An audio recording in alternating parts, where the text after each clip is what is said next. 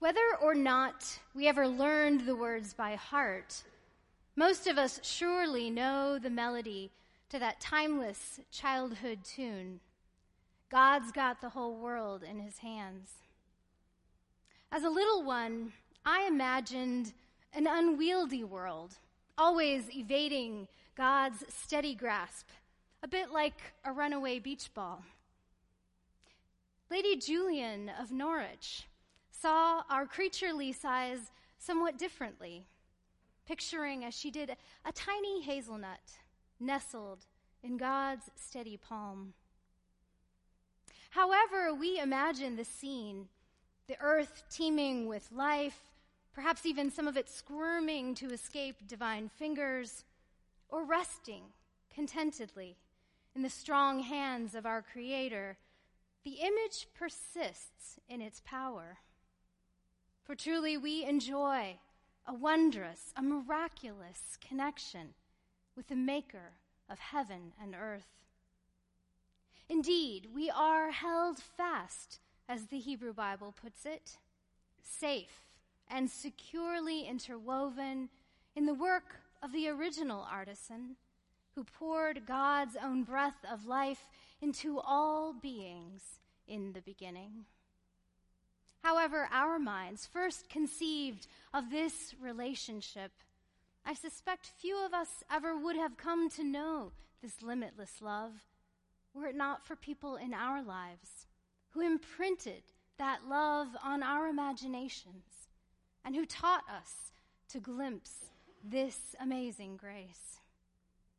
Bonds of affection we share with them shaped our hearts to receive and to give God's love.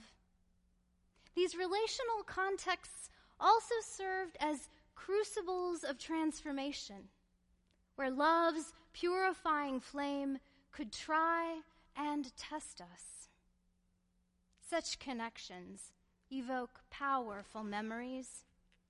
Recollecting them, our souls can blaze with joy and also ache with grief walking with someone we love to the gates of eternity, facing traumatic news without a chance in this life to embrace our beloved one last time, leave taking when a once loving bond no longer pulsates with life.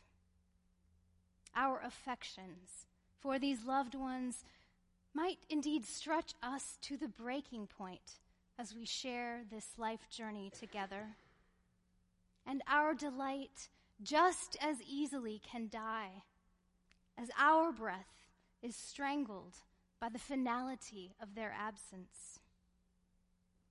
The human heart is such a precious vessel. It can shatter under the weight of grief and the pain of loss. Memories, poignant and painful alike, invite us to hear the gentle consolation in today's reading from the Hebrew scripture. The souls of the righteous are in the hand of God. There no torment will ever touch them. Whatever parted us from the ones we love, God's hands hold space for healing. We need not gather the broken pieces of our world as if to stitch them back together with our own bare hands. No, here in God's hands, we can find comfort and finally lay the burdens of grief down. Here we see a balm that salves our wounds, a place of holy rest.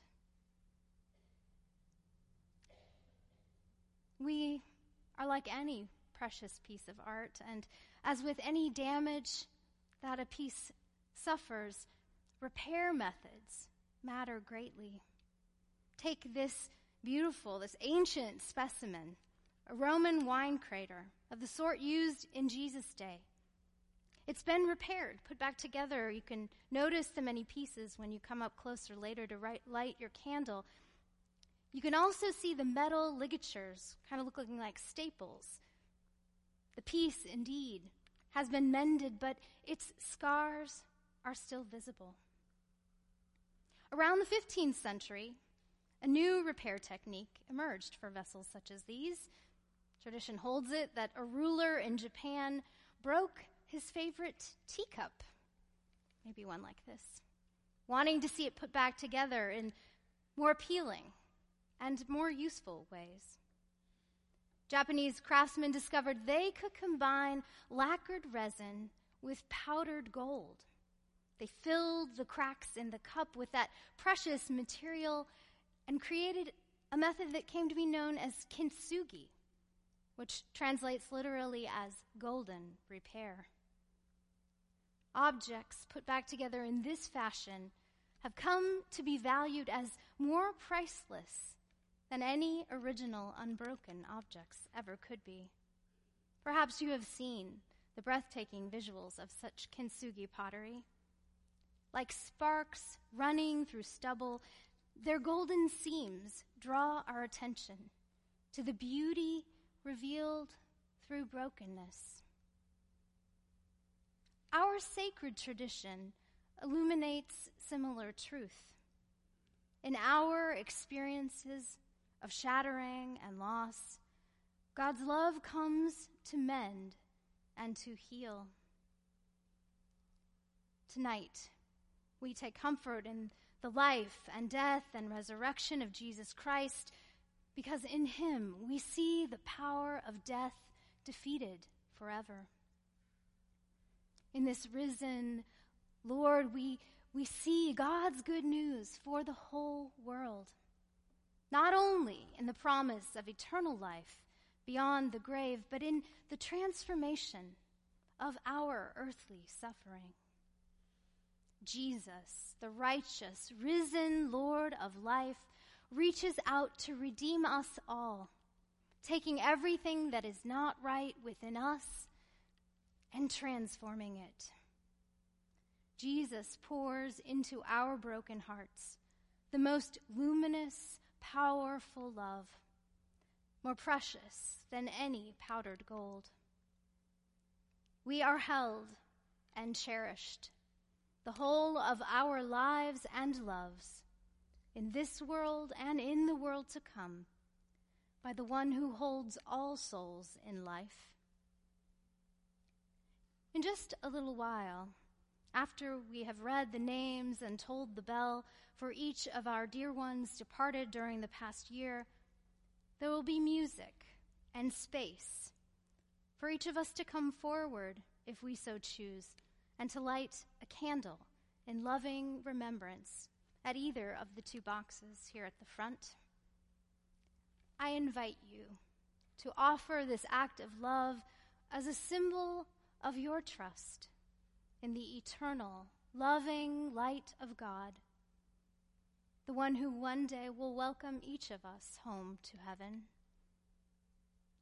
Whether you choose to participate in the candle lighting or prefer to remain in your seat, praying silently. May you feel the gentle grace God holds out to each of us tonight.